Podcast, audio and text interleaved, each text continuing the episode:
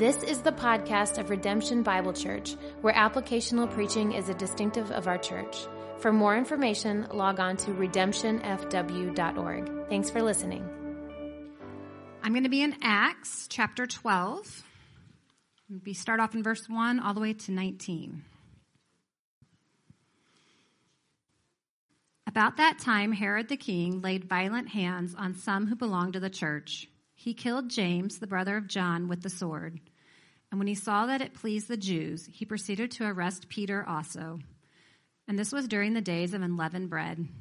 And when he had seized him, he put him in prison, delivering him over to four squads of soldiers to guard him, intending after the Passover to bring him out to the people. So Peter was kept in prison, but earnest prayer for him was made to God by the church. Now, when Herod was about to bring him out, on that very night, Peter was sleeping between two soldiers bound with two chains, and sentries before the door were guarding the prison. And behold, an angel of the Lord stood next to him, and a light shone in the cell. He struck Peter on the side and woke him, saying, Get up quickly. And the chains fell off his hands. And the angel said to him, Dress yourself and put on your sandals. And he did so. And he said to him, Wrap your cloak around you and follow me. And he went out and followed him. He did not know that what was being done by the angel was real, but thought he was seeing a vision. When they had passed the first and the second guard, they came to the iron gate leading into the city. It opened for them of its own accord, and they went out and they went along one street, and immediately the angel left him. When Peter came to himself, he said, Now I am sure that the Lord has sent his angel and rescued me from the hand of Herod and from all that the Jewish people were expecting.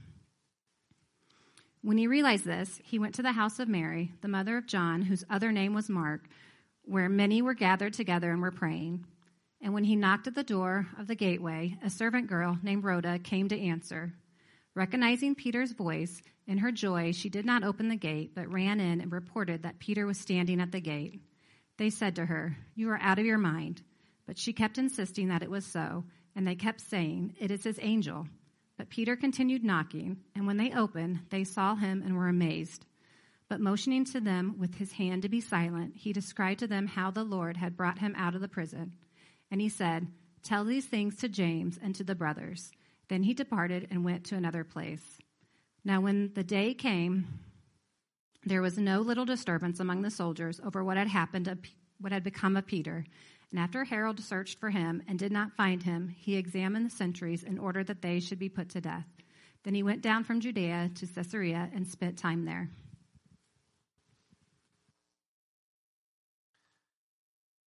Well, I want to start out this morning by giving you some hope.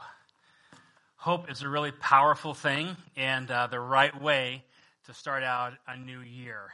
Uh, because without hope, uh, you can become desperate. You can become discouraged. You can become depressed.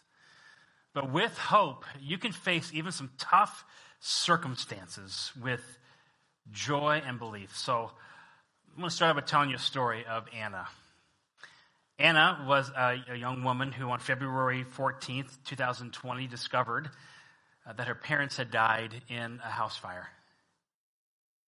And she got the call, and uh, normally, like once a week, her parents were in her 80s, so once a week she'd go up, she'd travel, she'd see her parents. And as she drove up there, she would listen to worship music. She knew the Lord, loved the Lord. And but this call came, and this trip to go see her parents was tough.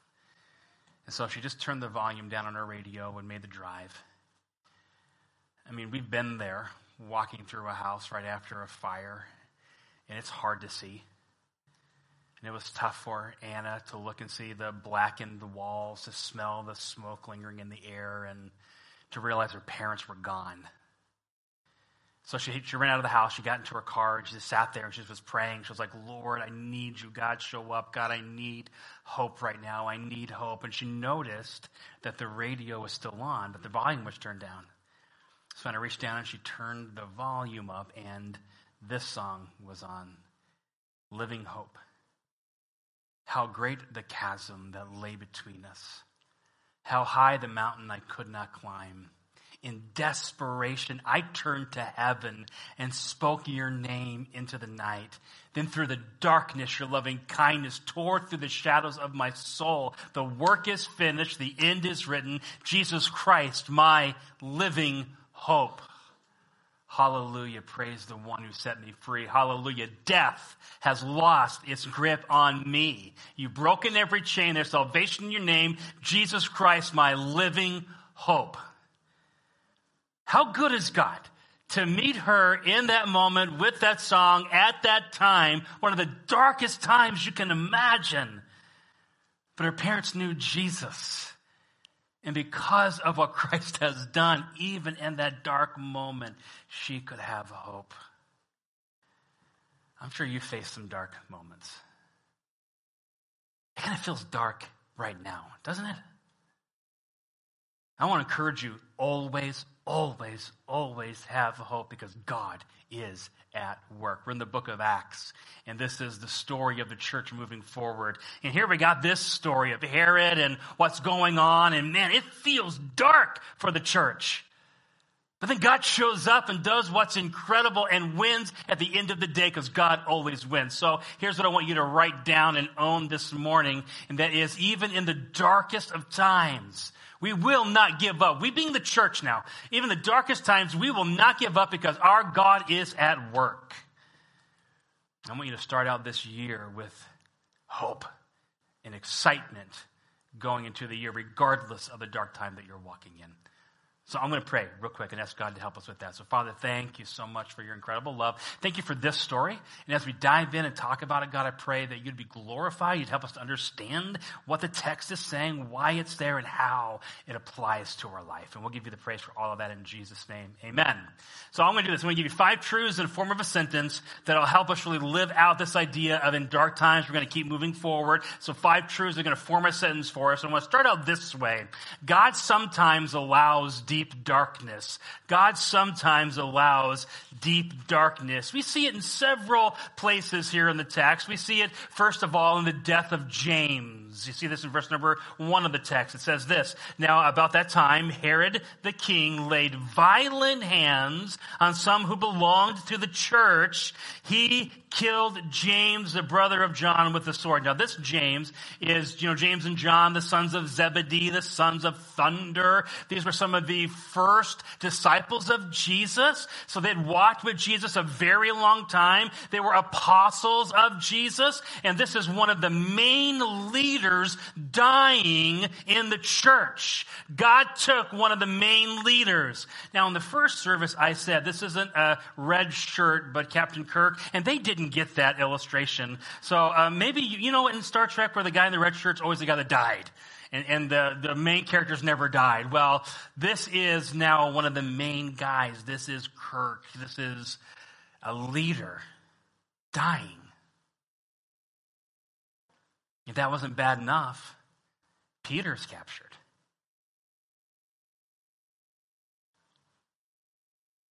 Let's take a look at this together. Here's verse number three.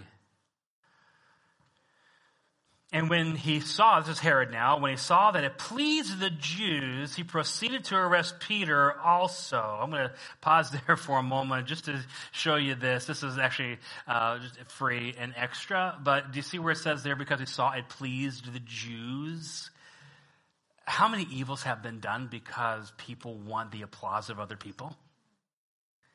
How much wickedness has happened because we just think that that's what people want to see? A lot of young people right now getting caught up in the LGBTQ plus community and the whole thing there, and it's a hard thing for people to walk through, and I understand that, but, I think a lot of them are getting caught up in it because it's a new and cool and accepted thing to do. So they kind of get lost in that shuffle.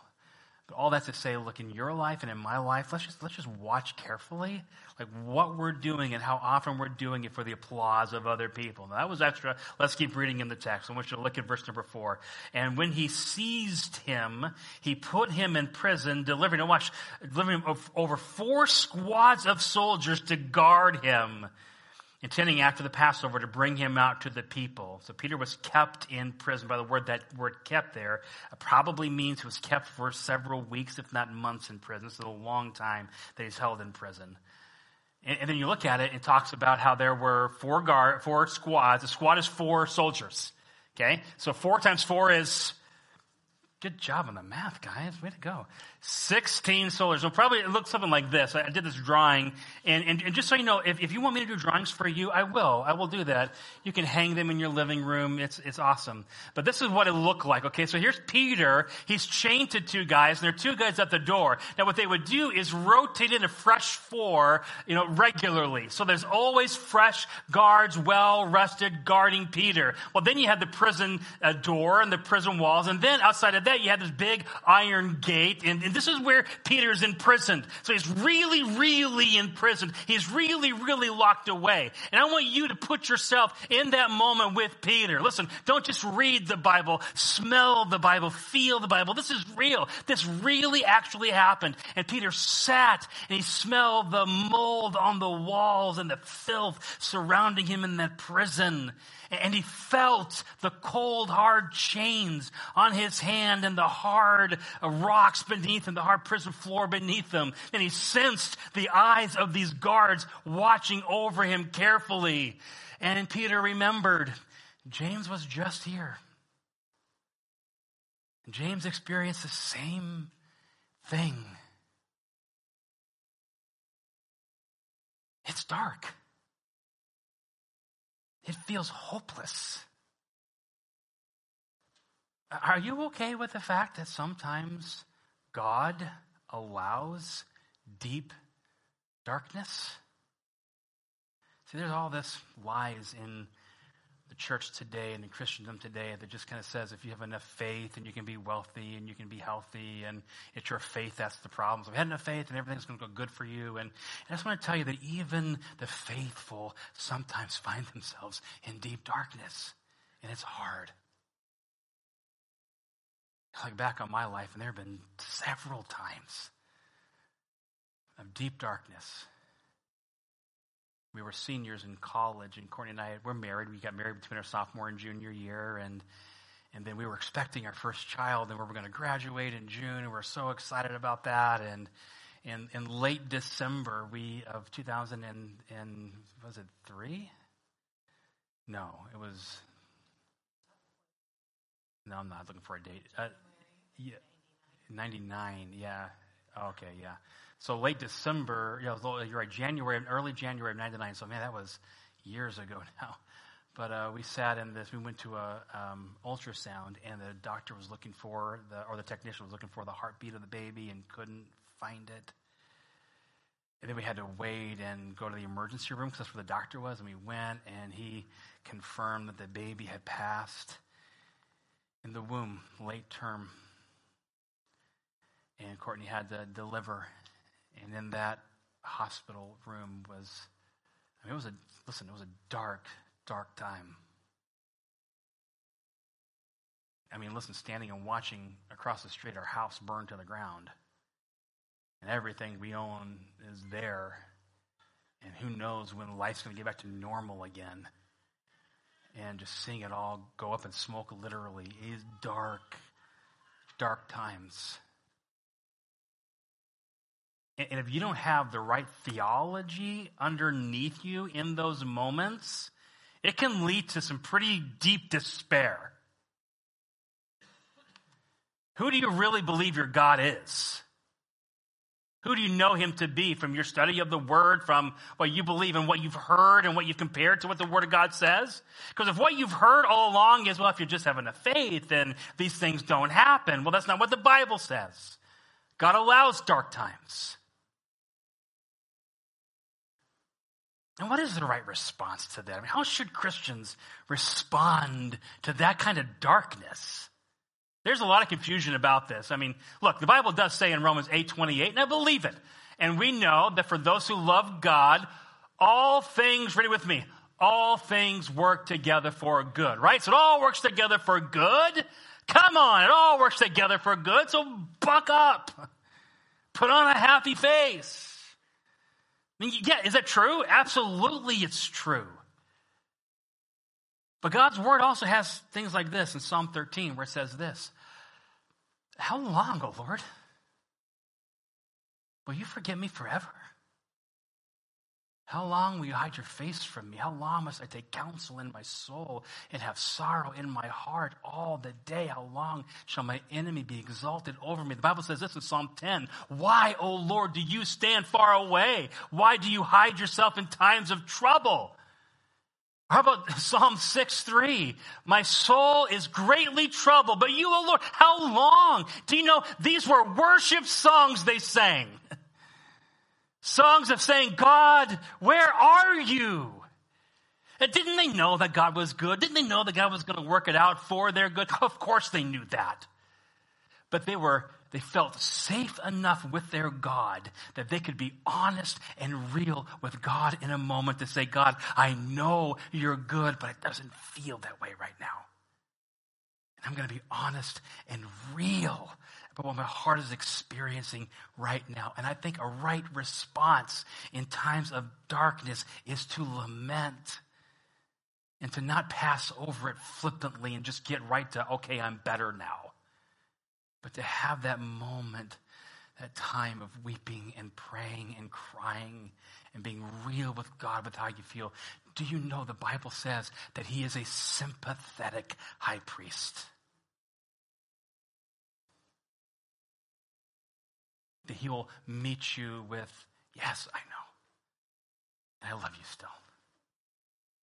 And I'm saying when we do that and we do that well, we can get to the okay, God, I, I know you're good. It doesn't feel that way right now, but I'm going to trust you again. But I'm going to trust you again. And I'm going to move forward believing in you again. Because that's exactly what the church does. We're building this sentence. I want you to write this down first. Sometimes God allows deep darkness. And I want you, Redemption Bible Church, to have the theology that says it's okay that God allows deep darkness. Doesn't mean that you messed up. Doesn't mean, of course, you always mess up. We always mess up. And God's always gracious. God's always good. And so we just trust him, and sometimes the deep darkness is all, it it's all from his loving hand. But then this, but the church still prays. Sometimes God allows deep darkness, but here's what the church does. The church still prays. And let, let your eyes fall on verse number five here, verse number five of the text. Interesting to note, again, this is some time here. So Peter was kept in prison. And, and, again, the structure of that sentence in the original language gives the idea that there was some time allotted here. But what, what, what does the church do? But Earnest prayer for him was made to God by the church. Earnest prayer was made for him um, to God by the church.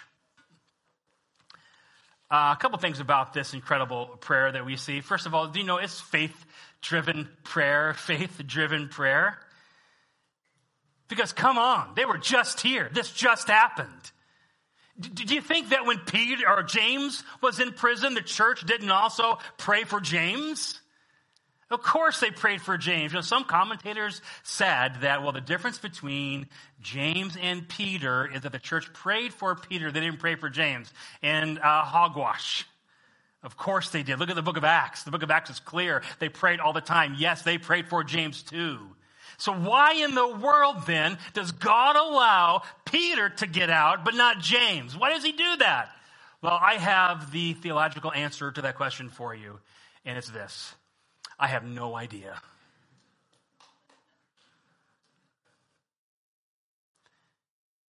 Because sometimes God just does what is good and is right. And we have to trust Him that it's good and it's right, even though it may be different than what we would have. Do you know, everyone do this. Come on, do this with me. You're finite. Say, I am finite. Tell your neighbor, you're finite. God, do this. Come on, do it with me. Do this. It's fun to have our hand actions like back in, you know, kindergarten. Say, God is infinite. Right. We're finite. God is infinite. He is infinite. We know so little. He knows so much.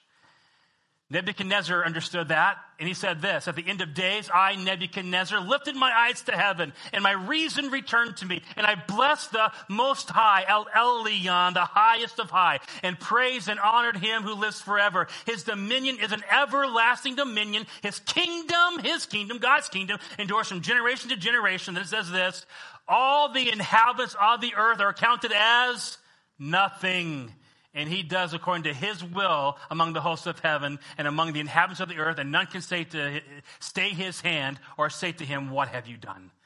our God will do what he will do, and we trust him. So, so you need some really good theology behind you. I was talking to a pastor friend of mine in town. His name is Phil. Would you pray for Phil and pray for his wife, Kimberly? They're good, good people. And uh, uh, truth be told, Phil and I were playing X Wing together, okay? The little Star Wars ships. And uh, we had a blast, so shut up, okay? So we were playing that together this week, and, but he was telling me about what he's walking through right now. His five year old daughter has had several kinds of cancer, five years old. And my heart's breaking for him. And we prayed together. And he said, Jamie, one of the, the only thing that's keeping me like firm here is my theology. Theology matters. And I think there are several things you've got to know about God in those times. Here's one. He still hears and answers your prayers. He still hears and answers. But I prayed and he didn't this time, and this time he did. Sometimes he doesn't. Sometimes he does. Okay, he is a God who hears your prayers. Why do you believe that? Because the Bible says it. Jeremiah 33, call on me and I will answer you and show you great and hidden things that you do not know. We call on God, believing always He hears our prayers all the way through Scripture. We're told to pray and to believe and to pray and to believe. And because He told me, I'm going to do it.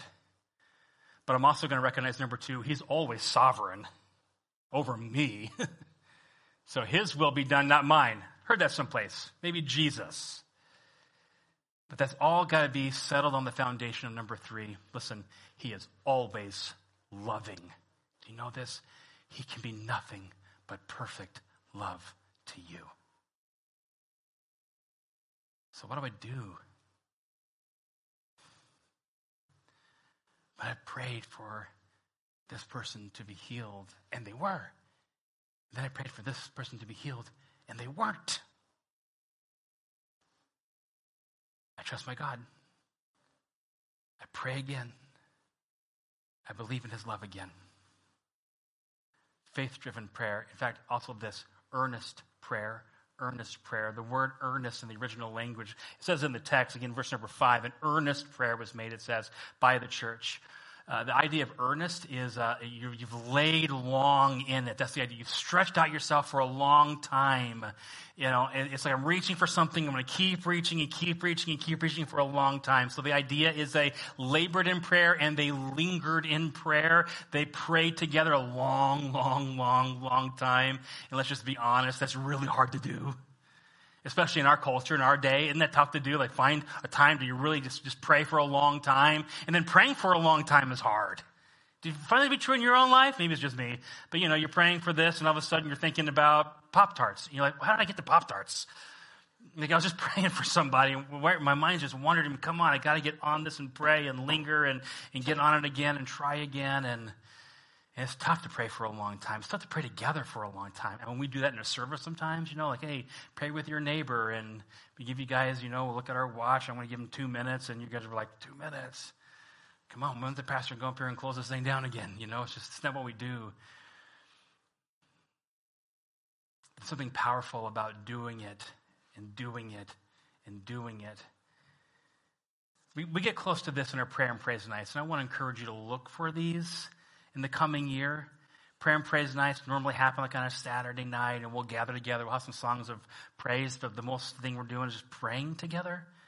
And we'll pray in groups, we'll pray silently uh, alone. We'll have several ways of praying, and we just spend you know time in prayer, and those are powerful, man. We did that back in 2018, and so many people had prayed for church building, church building, church building. Well, what did God give us in 2019? A church building, by the way. So God hears and answers our prayer. Then I want you to acknowledge this as well. So faith driven prayer, earnest prayer, but also this together prayer. Together prayer. It said the prayer was made by the church. Uh, church in the Greek means, ecclesia, it means called out assembly. So called out assembly, it means that they were assembling together. They were gathering. Now, in this uh, circumstance, Church of Jerusalem was huge. It was thousands of people big. Remember Pentecost? So Church of Jerusalem was massive, but what they were doing is they were gathering in groups all over the city. So later on, Peter comes to the house of Mary, uh, John Mark's mother, and there's many gathered there. It's probably a small group of people praying. And I think it's a good idea for small groups to gather and pray. Can I get a witness? Yeah, there we go. All right. But there's this thing power. This is this is this is what it means by fellowship. Man, we, we get the we're kind of lost in this society today. And I want to just kind of encourage us again back to the importance of the church body really living out godly Christian fellowship, koinonia, when we're gathering together for the same mission, giving ourselves to that mission, to that calling, and we're doing it collectively together, believing God again hears our prayers and does something, I mean, something amazing can happen there. In fact, in John Piper's message on this text, he entitled the message Explosive Fellowship. And here's why. He explains it here. He says, Can you um, feel why I read the book of Acts and become disenchanted with fellowship as usual? Uh, we're beyond all controversy here over whether signs and wonders are done by the apostles. In other words, this text isn't dealing with do signs happen today, do signs not happen today. It's not that. We're talking here about ordinary Christians who meet together with such expectancy and fervency of prayer and vision or desperation that the Spirit is poured out and people are added to the church daily and witness is bold and missionaries are called and sent and prison doors are opened. This is not apostolic vindication. This is just Christian fellowship, explosive Christian fellowship. How awesome is that? the church showing up and the church praying. And I believe this. I believe with all my heart that if we gather and we cry out to God and we labor and we linger in prayer, do you believe this? God can do great things through Redemption Bible Church. Because it happens in the text. Finish our sentence or keep going our sentence. God sometimes allows deep darkness, but the church still prays and God shows up. This text is interesting. It, what's fun about this text, it's, it's kind of a dark text, right? I mean, dark times, dark. And yet, uh, Luke, the author, sprinkles in some humor along the way. And there's some humor here in uh, verse number seven. I want you to look at this with me. Verse number seven says this. And behold, an angel of the Lord stood next to him. So where's the angel of the Lord? Right next to Peter, okay? and a light shone in the cell. The idea there, the light shone, is like it brightly filled the cell up. And where was Peter? Still sleeping. he was still sleeping. Could you imagine that? A big bright light showed up, and Peter's like still snoozing. And so the text says this. Uh, he, you see, he struck Peter. That word struck is actually like a, like a hard hit. It's like a powerful striking of Peter. So it's not like, um, I don't know how you were. My, I grew up with my dad. My dad uh, raised me. And whenever my dad was getting me up for school in the morning, he'd be so sweet about it. Jamie, he's from Kentucky. Jamie boy, it's time to get up. Time to get up, son. It's exactly what he said every morning all my life. Jamie, son, time to get up, son. Time to get up. And he would just come, maybe tap me a little bit. And, you know, it's not that. It's the mornings when my big brother was getting up. Get up, butthead. Time for school. so that's more what was going on here in the text. The angel kind of struck Peter to wake him up. It's kind of funny. Uh, but then what happens next is the miraculous. The miraculous happens. Look at the text. Chains fall. Prison doors are open. Gates swing out on their own. And God again does the miraculous again. So again, right theology underneath us, okay? Right theology underneath us. Can God do the miraculous today? Please say yes. Does he do the miraculous today? I believe he does. Maybe you'd say, well, I haven't seen it. And I grew up with a theology that kind of taught that God's kind of done with the miraculous. And the longer I've been at this Christian game, the more I've seen the miraculous. And I would say the Word of God really attests to the fact that even today, I believe the church should be praying for God to show up with signs and miracles so that His Word can go forward. I believe the primary way he's communicated that is through his word. Can I get a witness? But I still believe God can work miracles and does work miracles. I believe it. Maybe one of the reasons why we're not seeing it as much is because we're not asking for it. The Bible does say you do not have because you do not ask, James 4 2. But I wonder if we're not like Peter in the text, because this is interesting. Look what happens with Peter here. And look at verse number 9 in the text. We're just walking through this text together. Verse number 9, and he went out and he followed him, and he did not know that what was being done by the angel was real, but thought he was seeing a vision. And then later, until he looks back and says, Oh, that was an angel. That was God at work and all that time. And there's just been, I don't know, there's been times in my life where I can look back and say the same thing. Like in the moment, I didn't necessarily realize God was doing a miracle, but later I look back and I can say, oh, that was God at work. Grant was little. Grant was probably, I don't know, uh, one and a half, 18 months or so, and he was just learning to walk. And, and uh, Courtney and I were in the doctor's office with Grant. We had a fantastic doctor uh, Dr. Bergstrand and uh, back in Minnesota, and Grant was you know toddling around. It was the summertime, so Courtney had her shorts on. We all had shorts on. Even in Minnesota, you know, for a month and a half, it gets warm, so. Uh, they were so the baby was walking around, Grant was walking around, and the doctor was, you know, checking him out, taking his time, and he actually closed out the appointment and left, and then he turned right back around and came back into the room because he had seen a spot on Courtney's leg. And he said, you know, there's a spot on your leg, and I don't like what I'm seeing. We need to get that removed. So Courtney was like, ah, okay, we'll, we'll, we'll talk about it. So we, we kind of went home. And then that week, there was this uh, TV program about melanoma on TV. and so I said TV program, didn't I? Like I'm 80. There was a TV show that was on, program on the little TV. But uh, this was back when like you just watched and whatever came on. You didn't have to pick, you know, and stream it all. But this just came on, and it was a, a story about melanoma. And so we're like, um, okay, maybe we should get it checked out. So sure enough, we did, and sure enough, it was malignant melanoma. Now, we can look back and we can say, that's just coincidence. Or we can look back and say, how incredible our God is. That he put all the events in the right order at the right time so that that would be discovered, so my wife's life would be saved. And I have several situations I could share that are just like, oh, that's God. Oh, that's God. Oh, that's God. I'm just saying, God shows up. God shows up. Do you believe it? It's not always easy to believe, though, is it? Because here's the next point God sometimes allows deep darkness but the church still prays, and God shows up, and the church doubts. Why you saying that point, Pastor? That's kind of a weird point. Well, you try to write sermons, but other than that, I want you to see what it actually says in the text. Check this out now. This is, this is another one of those funny moments. Uh, verse number 12, and when he realized this, he went out of the house to the house of Mary, the mother of John, whose, whose uh, other name was Mark, uh, where they were gathered together and were praying and he knocked at the door at the gateway, and a servant girl named Rhoda came and answered. Recognizing Peter's voice, in her joy, she did not open the gates, but ran in and reported that Peter was standing at the gate. And Peter's like, hello. Uh, then verse number 15. Then they said to her, what did they say to her? Oh, God has answered our prayer. Of course he's there. We've been praying for this. No, they say, you're out of your mind. But she kept insisting it was so, and they kept praying. They kept saying, It's his angel. But Peter continued knocking, and when they opened, they were amazed. Uh, so, yeah, why weren't you expecting this? This is what you were praying for.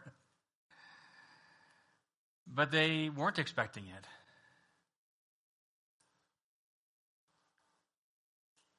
And yet God showed up. I didn't that contradictory? Didn't you just tell us like they prayed with faith driven prayer, faith driven prayer. They did. I believe it. It was faith driven. I mean, come on.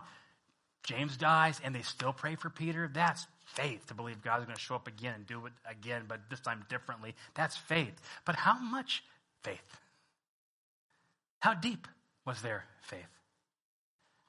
Whatever it was, we know this it wasn't perfect faith. But God doesn't need our faith to be perfect to work. How much faith is needed? Well, Jesus answered that question here in Matthew 17, verse 20. He said to them, Because of your little faith. See, they tried to cast out demons, they couldn't do it. And Jesus did it. And they said, Why couldn't we do it? And he said, Because of your little faith. For truly I say to you, if you have the faith like the grain of a mustard seed, you will say to this mountain, Move from here to there, and it will move, and nothing will be impossible for you. How much faith does it take? It takes only a little. And I'm so thankful that's in the Bible, aren't you? Anyone here with perfect faith? Like you never doubt, you always pray, you never doubt. I mean, come on, we all live the same life. And like I've said before, I prayed for so and so to be healed, and they were, and then so and so, and they weren't. And now I got to pray again, and where's my faith, and what do I believe? Well, I'm more often like that father in Mark chapter 9 who had this interaction with, with Jesus.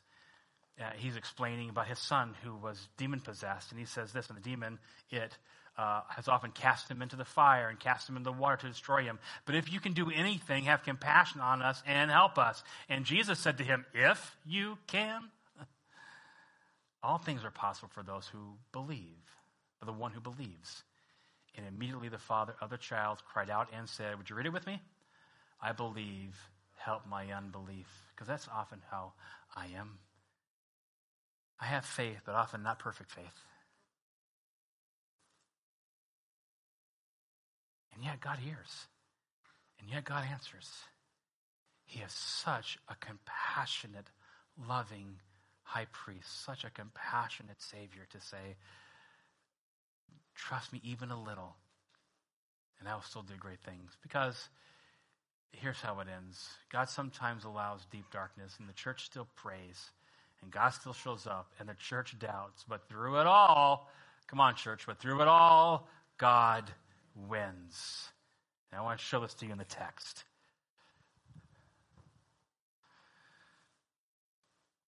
Now, verse number 16. But when Peter continued to knock, when they opened, they saw him and were amazed. But he motioned to them with his hand to be silent, and he described to them how the Lord had brought him out of prison. And he said, Tell these things to James and to the brothers. Then they departed and went to another place. Now, when day came, there was no little disturbance among the soldiers over what had become of Peter. And after uh, Herod searched for him and did not find him, he examined the sentries in order that they should be put to death. Then he went from Judea to Caesarea to spend some time there. He needed a little me time after all of that, by the way. But you see this happening. It's just kind of funny. In verse number 17, Peter's like, listen, guys, listen, I want to tell you what God did. I want to describe for you the miracle that God just worked for me because it was incredible. Now, now, why did Herod kill James and why did Herod put Peter in prison? Well, he did it because he wanted to please the Jews. And what did the Jews want? The Jews wanted the church stopped. This whole Jesus thing has got to stop. And so he tries by killing its leaders, by imprisoning Peter. But has God stopped? No. What the enemy intended for evil, God takes it around and he makes it for good. And now the church, not only are they not stopped, they have this amazing story to tell. Look what God did. Look what God did. And, and Peter says, go tell it. Tell the story. I was just reading my devotions this morning, and, and, it was all about how you proclaim the goodness of the God. You tell of his greatness. Church, we need to be that. Man, has God shown up in your life? Come on now. Has God shown up in your life, done incredible, amazing things? And tell other people about it. Spread the fame of his name. God, God will take, I want you to have hope.